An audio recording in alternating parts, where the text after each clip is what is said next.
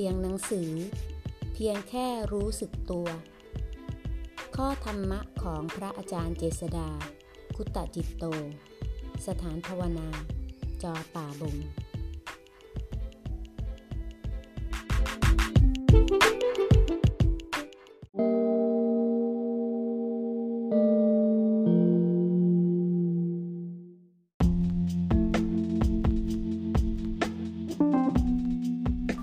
หน้า 155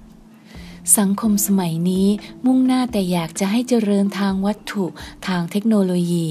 มีส่วนน้อยมากจริง ๆ ที่จะเห็นดีเห็นงาม ที่จะพัฒนาทางด้านจิตใจ เขามองเห็นเพียงว่าความเจริญคือความสุข ไม่มองว่าความสุขคือความรู้จักพอ ไม่ใช่ว่าเจริญไม่ได้ แต่ต้องควบคู่ไปกับการพัฒนาคุณธรรม ให้เกิดมีในจิตในใจคนด้วย ความว่างนั้นหมายถึงว่าทุกสิ่งทุกอย่างก็เป็นก็มีอยู่ตามธรรมดา เป็นอยู่อย่างนั้น มีอยู่อย่างนั้น ไม่ใช่ว่าจะว่างเปล่าไม่มีอะไร ความว่างในที่นี้คือ ความว่างจากตัวตนของตน ว่างจากการยึดถือเป็นเจ้าของ ว่างจากการให้ค่าความหมาย